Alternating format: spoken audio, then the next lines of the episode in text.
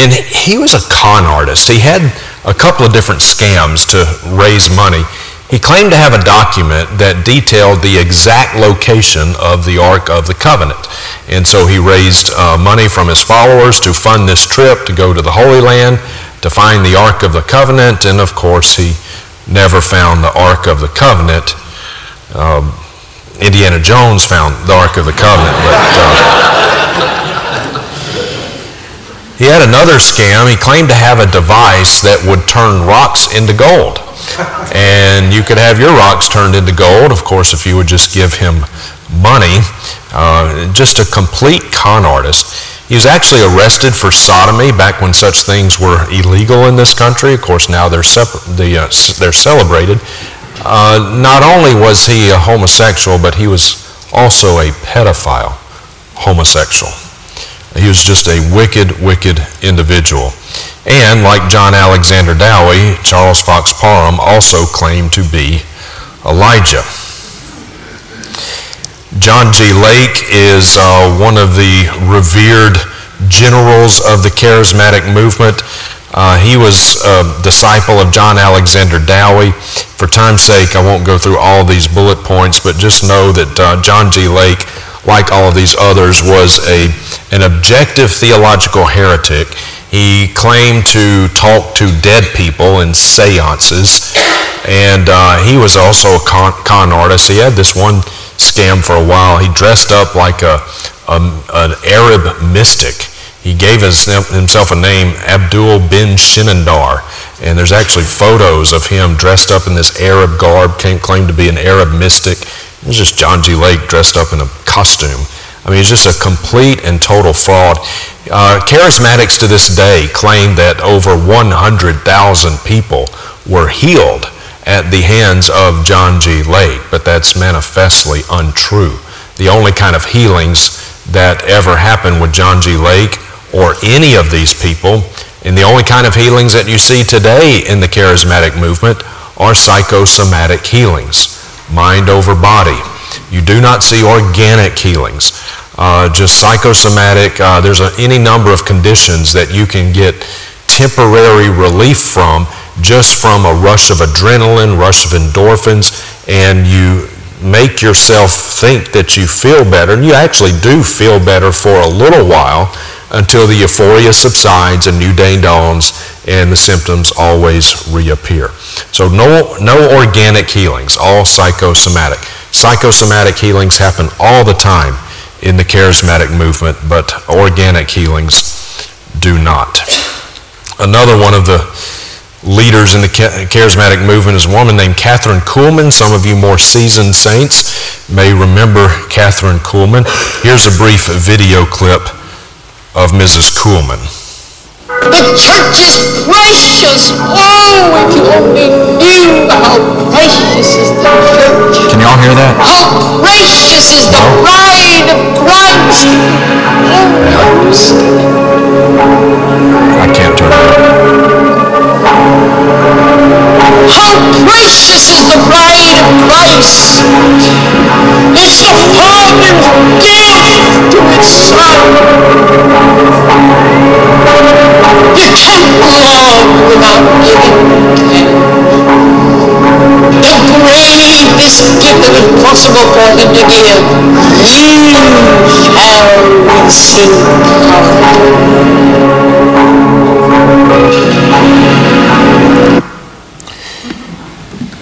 Just in case you've been sleeping a little too well at night, I wanted to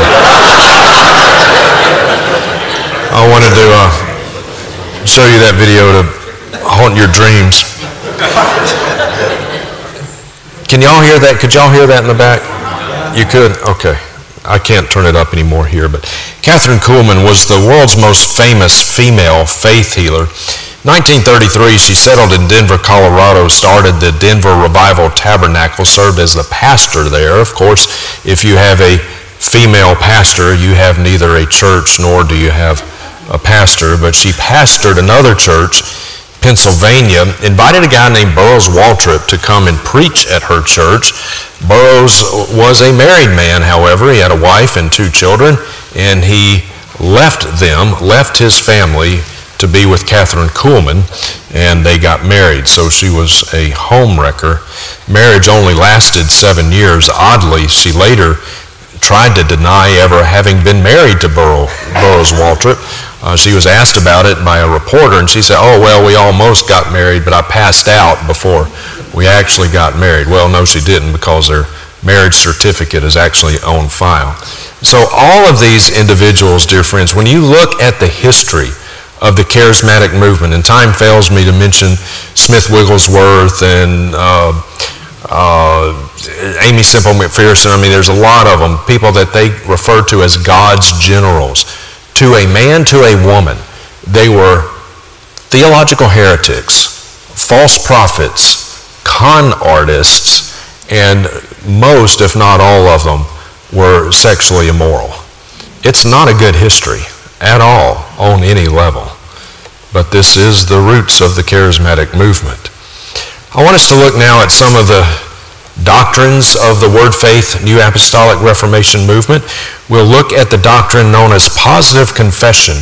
They teach that we as Christians can speak things into existence just like God did. Watch this from Levi Lusko. I want you to know that when God made you, made you in his image.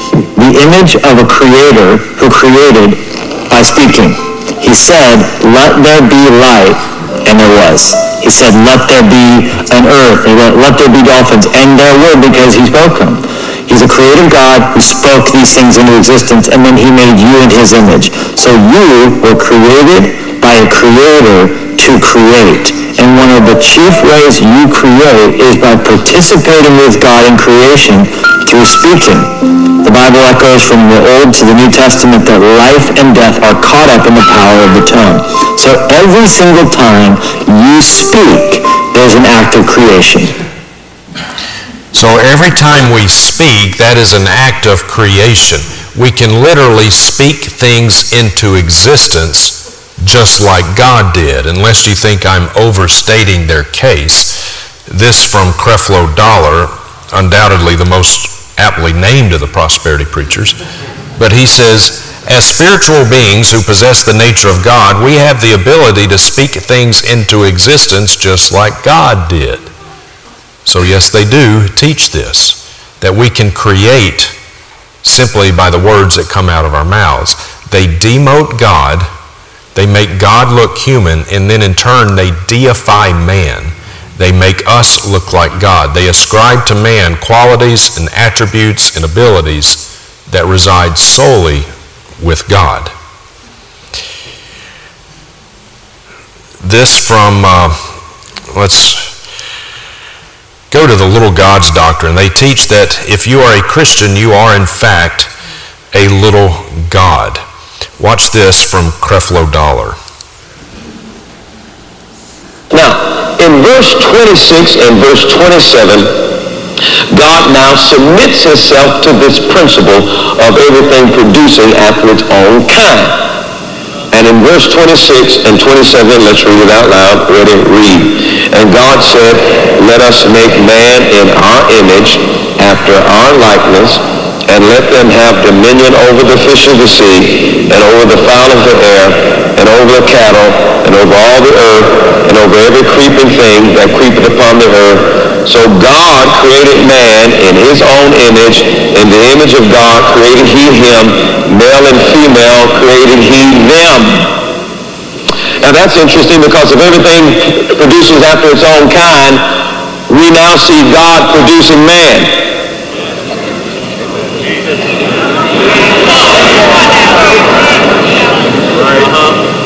And if God now produces man, and everything produces after its own kind, if horses get together, they produce what? And if dogs get together, they produce what? If cats get together, they produce what?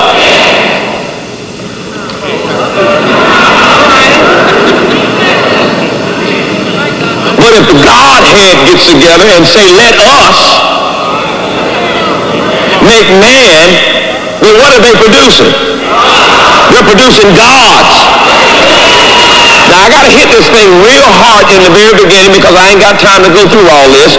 But I'm going to say to you right now, you are God's, little g. You are God's because you came from God and you are God's. You're not just human. The only human part about you is this physical body that you live in. The real me is just like God. The real me is just like God. Blasphemy. Blasphemy.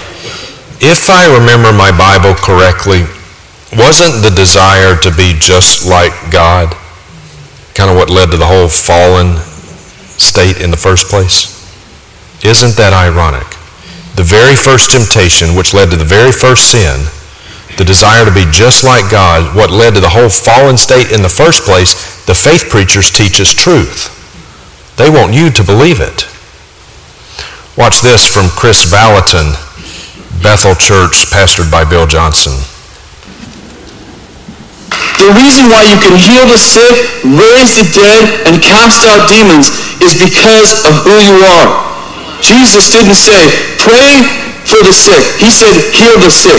Only God can heal the sick. That's why he said, be imitators of God. Listen, I can't heal the sick. Only God can heal the sick. That's right. You are sons of God. In fact, Jesus quoted the psalmist when he said, You are God's, and the word God's is little g. Ye is big G, and you are little g. You're little g, God. I understand we're not Mormons. Don't take this too far. Too late. Just did. And it's ironic, say, I understand we're not Mormons. Well, yeah, actually you are. That is, that is Mormon theology. That is Mormon theology, that we will all become gods. Watch this from Steven Furtick. Uh, not exactly the picture of humility, but watch this from I'm not in covenant with a person. I'm not in covenant with a political party. I'm in covenant with God Almighty. I am God Almighty. I am God Almighty. Now, when that clip started making the rounds a couple years ago, uh, some people were trying to defend him, and they were saying, "Oh, you know, Steven, he didn't really mean that. He just got a little tongue-tied, and you know, it's just a inarticulate moment, a Joe Biden moment. You know, it just wasn't real." And uh, and when I saw it, I thought, you know, even I, I've been calling him a false teacher for years, but even I thought, no, okay, I don't think he actually meant that he's literally God Almighty until I saw this sermon that he preached two years before, in which he said practically the same thing. Watch. God said, let us make man in our image, in our likeness. You are not my maker. You will not be my mirror. When God said, I am to Moses, you know, my name is I am. He was trying to get him to see you are as I am. He said practically the same exact thing. So I think, yeah, he actually did mean that. It's just unreal. Watch this from Chris Vallotton. And, and, and I'm really coming with a humble heart saying, I actually don't know why you didn't intervene. And I, I'm having an honest conversation with God, and I'm saying, I'm, I'm letting you use your all-knowingness now. I'm opening my heart and I'm saying, use your all-knowingness in me. Know my heart. David said this way, know my heart and search my, my ways. If you see anything wicked in there, ha, go ahead and take it out. Just realized that God actually needs permission to do that because he relegates his all-knowingness to my will when it comes to my life. And God goes, I would love to know you, but I'm waiting for you to invite me in so I can see what's happening inside of you. That clip is only 57 seconds in length, and somehow, in under a minute, Chris Vallotton managed to teach at least four objective heresies in 57 seconds. That is just unbelievable. But uh, for a brief recap, he says to God, I'm letting you use your all-knowingness. Imagine God's relief that Chris Vallotton is letting him use his all-knowingness. And then he says, I just realized that God actually needs permission to do that. Well, no, he actually doesn't. Dear friends, God does not need our permission. If God needs our permission to do something, then who's really in control here? We are. Who's really sovereign here? We are. Then he says he relegates his all-knowingness to my will when it comes to my life. So God is subservient to us. And then he says, God goes, I would love to know you, but I'm waiting for you to invite me in so I can see what's happening inside of you. It's like God is a, like a, a, kid on Christmas morning, just can't wait to open his presents to see what he got. God has no idea. He would just, I, would love to know what's going on in the inside of you, but I, you got to let me in. So much for omniscience. You know, th- this is just, this is open theism. This is blatant objective heresy. It's coming out of Bethel Church. Watch this from Michael Todd. Michael Todd is a rising star in the Word of Faith NAR world in Tulsa, Oklahoma. Uh, I'm going to show you this clip, and I'm going to pause it in just a couple of seconds into it to explain something. But watch this from Michael Todd. You've just been taught wrong. It's one God. Everybody say one God. Say it like you mean it. One God. Three expressions. Okay. Okay, pause it right there. He says one God, three expressions. That's modalism. One God in three expressions. That is opposed to Trinitarian theology, which holds that God is one being in three distinct persons. One being in three persons. Three expressions is not the same thing as three persons. That is modalism. That God manifests himself in different ways. Sometimes God has on his father hat, uh, then he'll take the father hat off, put on a son hat, and then take the son hat off, put on the Holy Spirit hat, but he's not three in one. It's just God just manifests in different ways, expresses himself in different ways. That is modalism. That's the theology of T.D. Jakes. If you go to T.D. Jakes' website, you can go there right now and check, check it. Uh, he says, we believe in one God in three manifestations. That is modalism. Three manifestations, not persons. But anyway, back to Michael Todd. Watch this. Let me, let me, okay. What is this? It's water. That, that, that, that's, that's what we say, but if you want to be very scientific, this is H2O. Okay? This is H2O. I'm thirsty. I got a straw. That's good. Let me ask you a different question. What, uh, hold on real quick. We established this is what? It's H2O. What is this? You say ice? If we go down to its basic form, this is H2O. Now it is in a different form than the liquid version, but this still is, uh-huh, this is a different expression. What is this? This is H2O2. It's dry ice. And it's a different expression. So if that was God the Father, God the Son, this is God the Holy Spirit. Still H2O but it takes on a completely different form. Oh, and this is what God is about to do in your life. You're about to see evidence. uh, I hate to be nitpicky, but uh, dear friends, dry ice is not H2O. dry ice is CO2. But he's so enthusiastic about his error, so.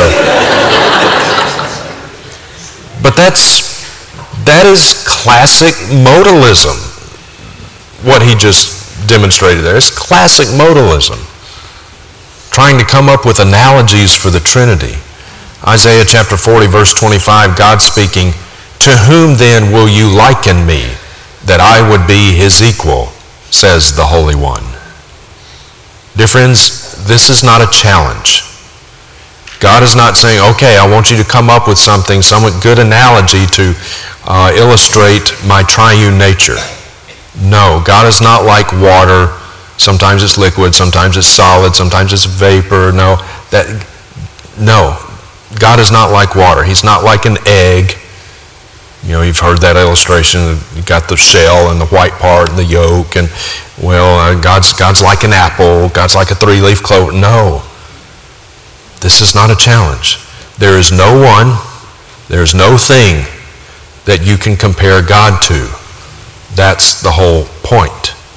He is without equal. So please, please, please do away with all these dumb analogies of the Trinity. They all fail. That's the point.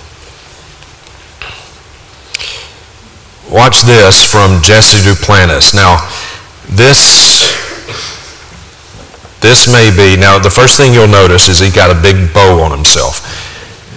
The reason he has a bow on himself, he is talking about how we as Christians are gifts that Jesus gives to the Father. Never mind that the Bible says that we are gifts given by the Father to the Son, but they are not ones to let the Bible get in the way of their theology. But watch this as he talks about Isaiah chapter 9. You will not believe what he does with Isaiah chapter 9.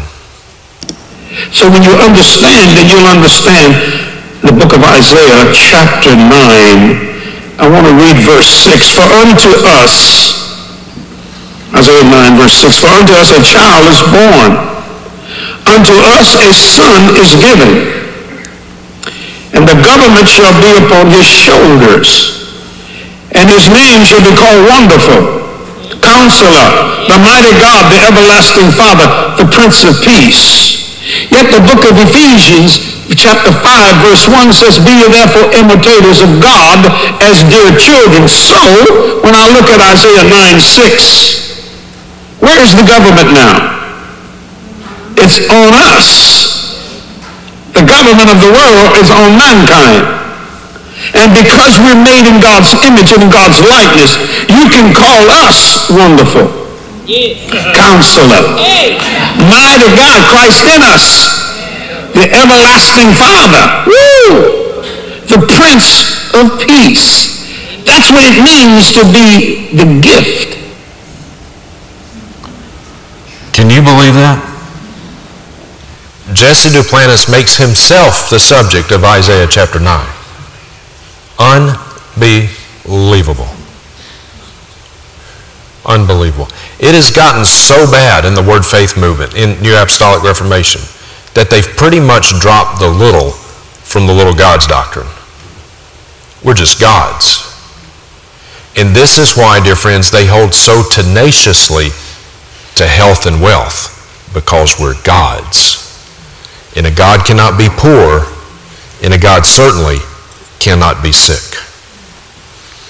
So many people think that this movement is just about, oh, they just kind of got some extreme views on health and wealth. No, Health and wealth is just some of the bad low-hanging fruit off of a rotten theological tree, a tree that is rotten and dead at its core.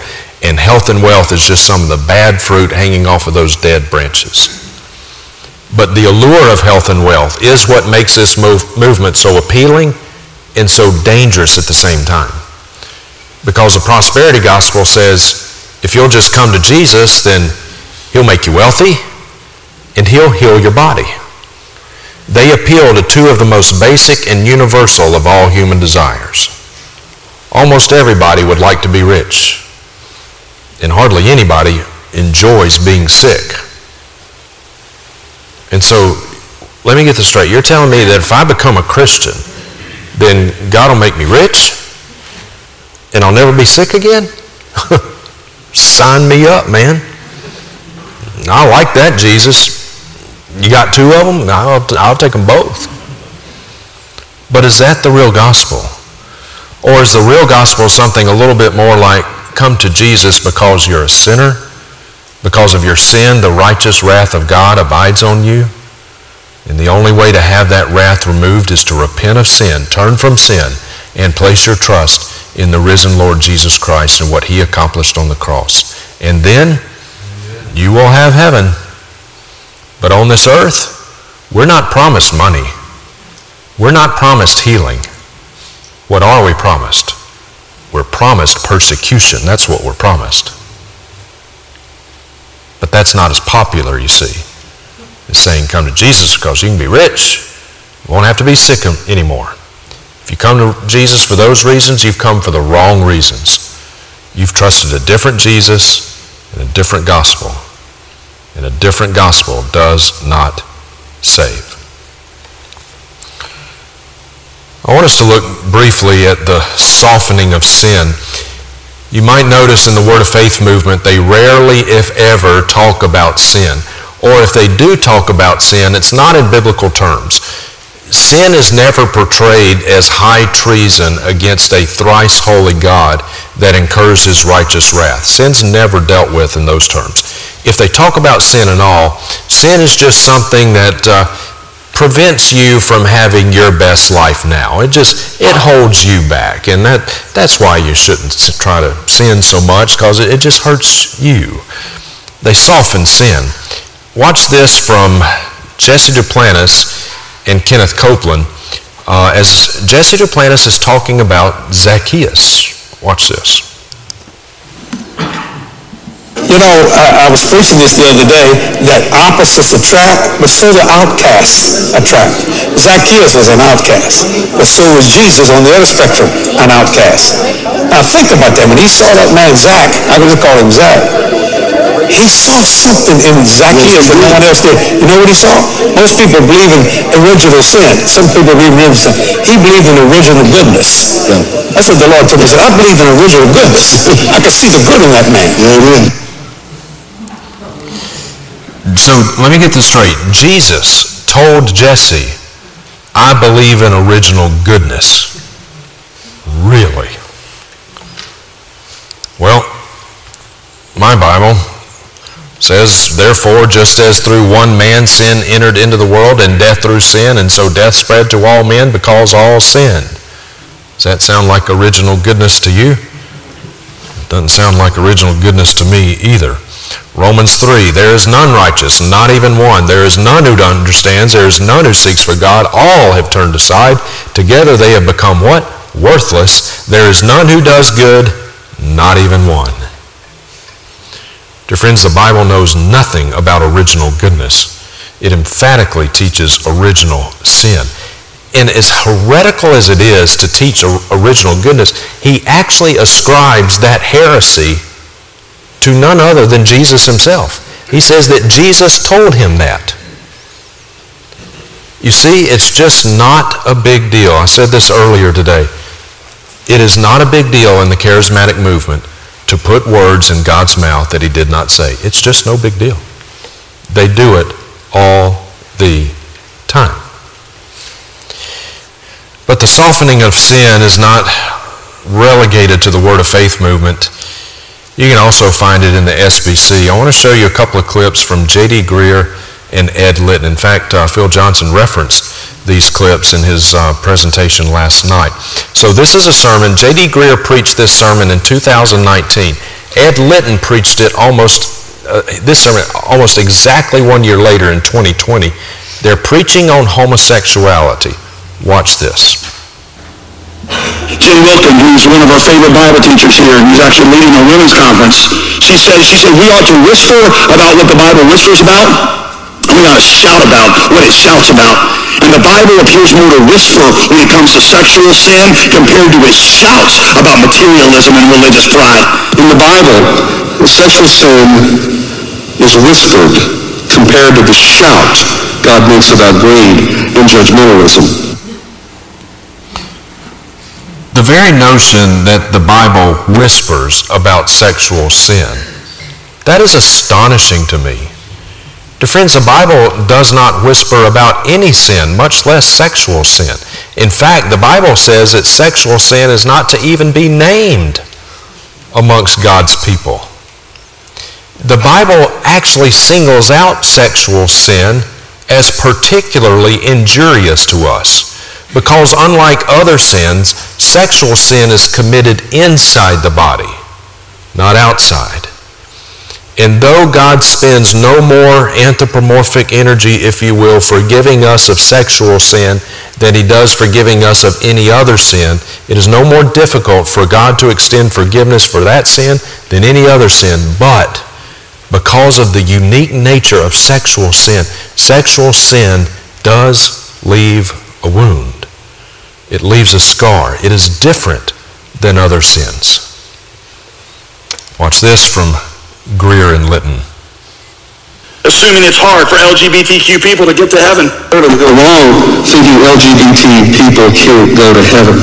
Homosexuality does not send you to hell. You know how I know that? Because heterosexuality does not send you to heaven. Homosexuality does not send people to hell. How do I know that? Because heterosexuality doesn't send people to heaven. Aside from the obvious plagiarism, that is a mind-numbingly dumb thing to say. Homosexuality does not send you to hell. How do I know that heterosexuality doesn't send you to heaven? Homosexuality absolutely will send you to hell. Paul says in 1 Corinthians chapter 6, do not be deceived.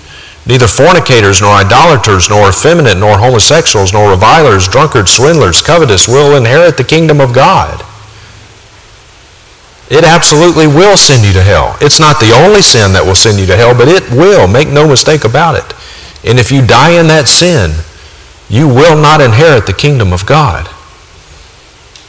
But then Paul goes on to say, such were some of you.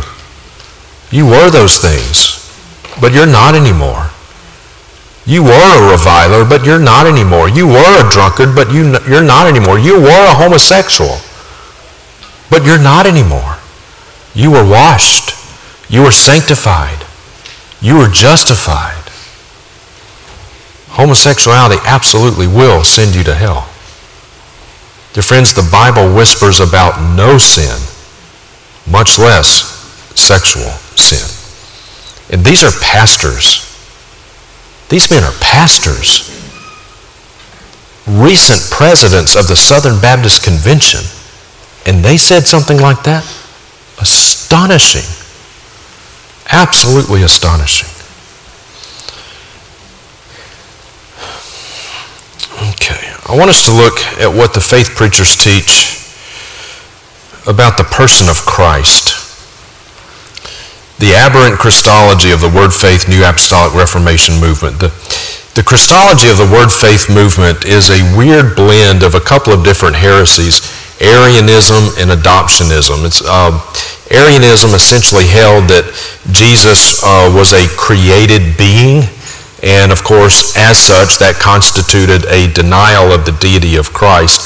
Adoptionism held that Jesus was just a man and God adopted him as his son at his baptism. And the Christology of the Word Faith movement is this weird blending of Arianism and adoptionism.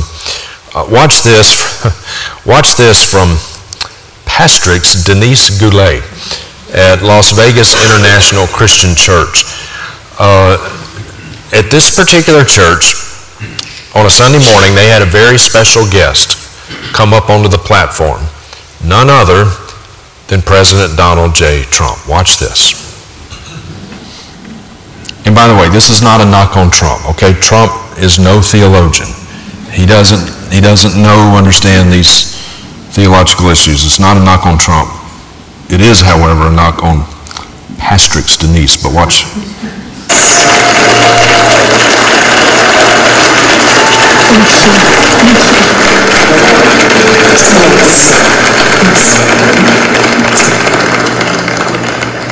What I was hearing the Lord say was, This is my son, with whom I'm pleased. Is that not shocking? This is my son in whom I am well pleased, and she says that about Donald Trump?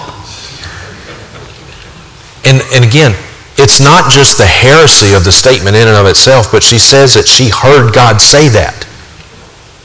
Again, so much of the heresy you find in this movement, they don't even take ownership of their heresy. They blame it on God. They compound their sin. The very fact that that entire building did not collapse and kill every person in there is a testimony to the patience and forbearance of God.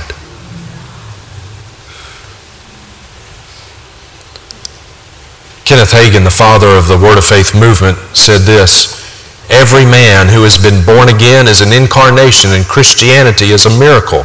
The believer is as much an incarnation as was Jesus of Nazareth.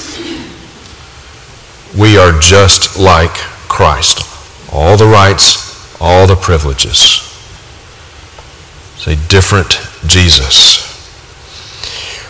Watch this video clip. This is from a man uh, you've probably not heard of, but his name is Seth Dahl. He was, up until recently, was on staff at Bethel Church. I think now he's kind of gone off and done, done his own independent thing. But watch this from Seth Dahl. And this clip is going to begin with the logo of Bethel Church and their music. Now, I point that out for this reason. Because what you're about to see is not something that accidentally slipped past the editors. Uh, it's not something that they thought, oh man, ooh, I wish we'd have caught that before that got out. No, what you're about to see, they're actually using in their advertising. They're proud of it. Watch.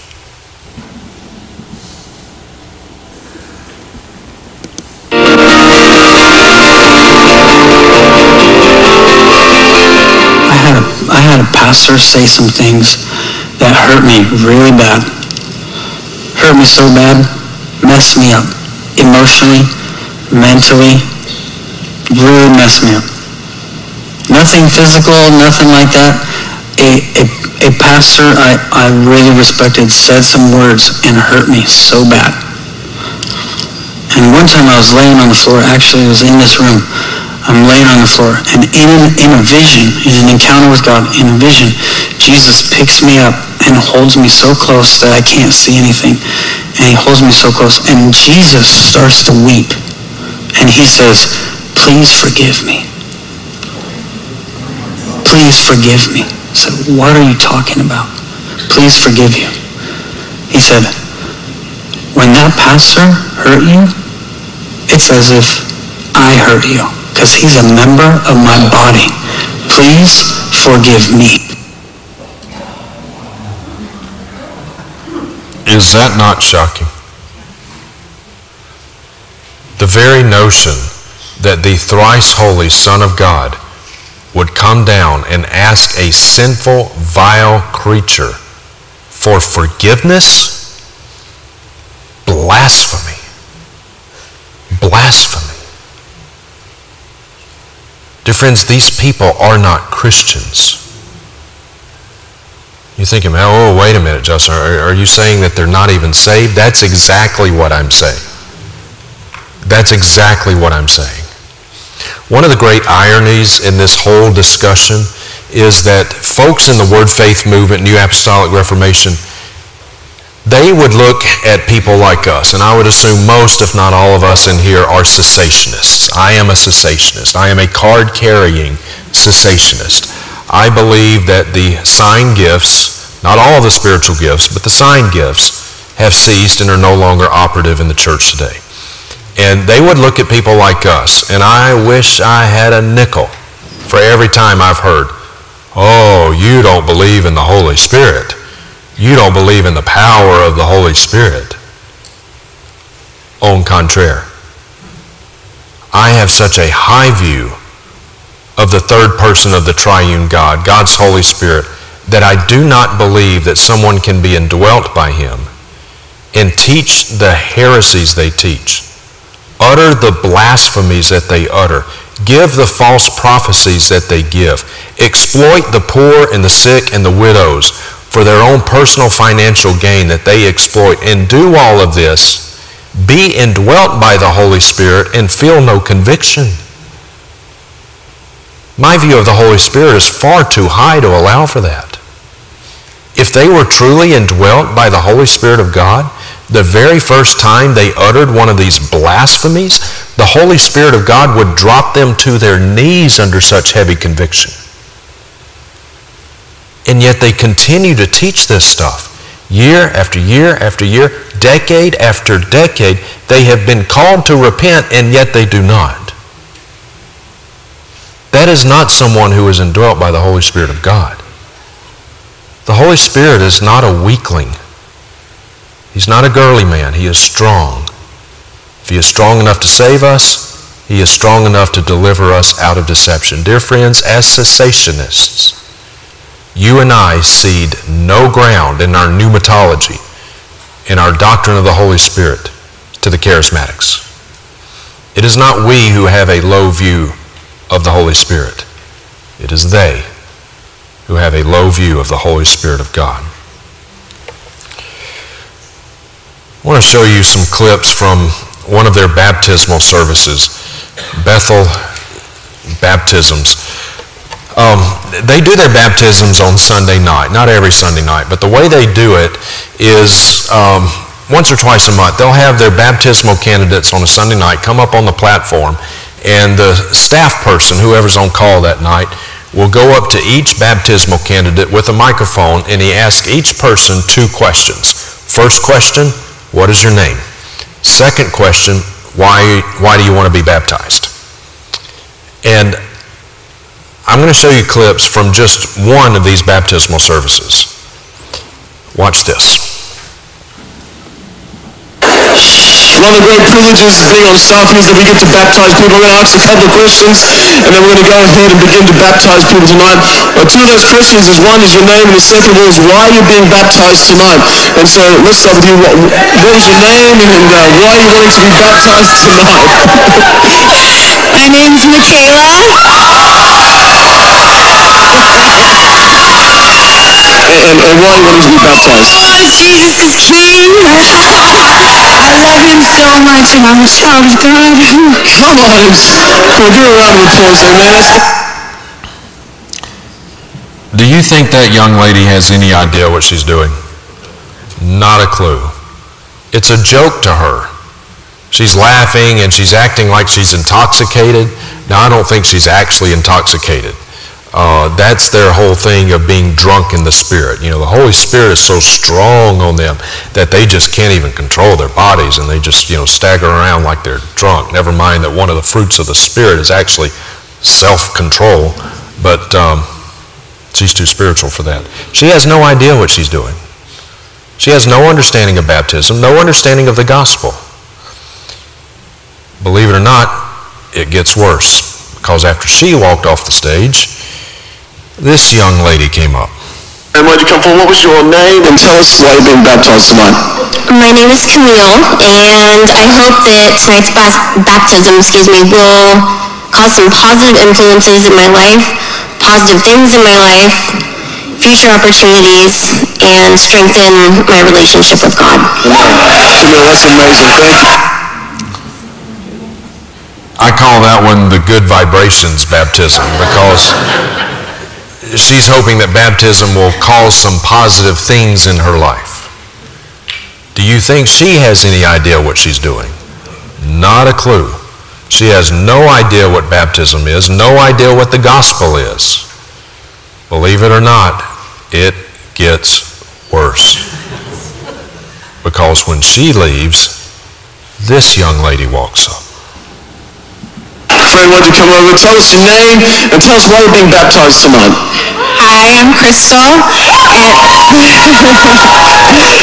I just know that God is calling me to be a warrior for his animal kingdom, and that I'm to lead angels of ar- an army of angels to protect animals across the world.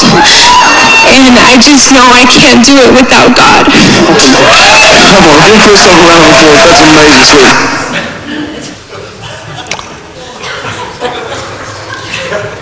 do what? she wants to get baptized because she wants to lead an army of angels for the animal kingdom? Hakuna Matata.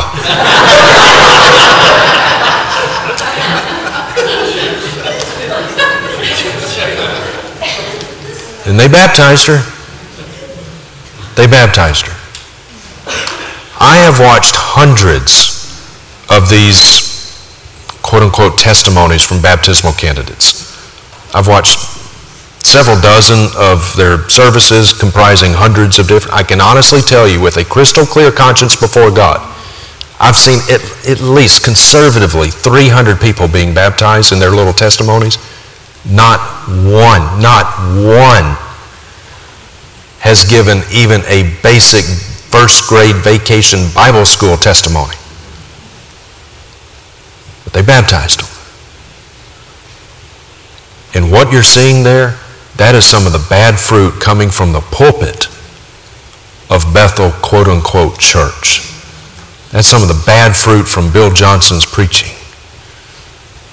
This is a cult. And all these people think that they're Christians because they've been baptized. One of them wants to be a warrior for the animal kingdom.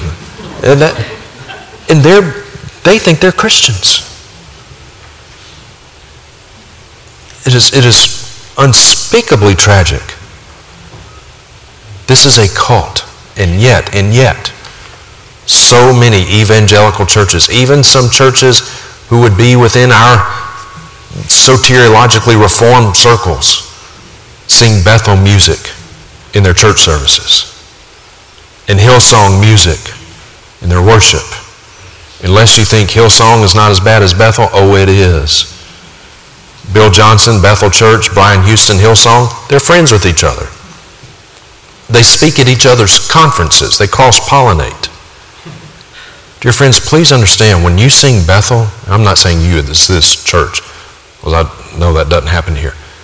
Generally speaking, general you. When you sing Bethel or Hillsong music, you need to understand that you're singing music that comes from a cult that is leading millions of people straight down the primrose path to hell in doing it all in the name of Jesus. Oh, but some of the lyrics are okay. You know, some of their songs have good lyrics. Yeah, some of their songs do. Some of them, not all of them, but some of them do. Some of them would pass a basic doctrinal smell test. But they will admit, they, they confess to people that their music is their primary evangelistic tool. They use their music as a hook to pull people into their cult. And the unsuspecting person sitting out there in the pew on a Sunday morning and they're looking up at the screen on Sunday morning, reading the lyrics, singing the music, and they look down in the fine print and they say, oh, music by Bethel, music by Hillsong. Oh, well, they must be okay. We're singing their music, so I think I'll check them out. One of the pastor's most sacred duties is to protect the flock from the wolves. But by singing Bethel and Hillsong music, we're not protecting our flocks from the wolves. We're inviting the wolves in to participate in our worship. Dear friends, God is holy. He must be worshiped in spirit and in truth. And there is no scenario that I can imagine where if we were to ask Jesus, Jesus, are you okay with us singing music that comes from a cult to worship you? Under what scenario can you imagine Jesus saying, yeah, I'm okay with that? No, he's not. It's a cult.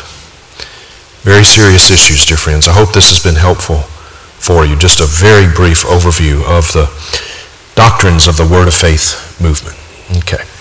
Uh, let's close in a word of prayer.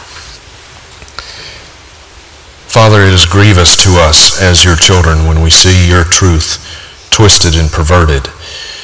But it is not something that should surprise us. Your word tells us that these false teachers would come. And they have, and they are here. So may we be ready to give an answer for the hope that is within us. May we teach sound doctrine and refute those who contradict to the glory of Christ our King. It's in his name we pray. Amen.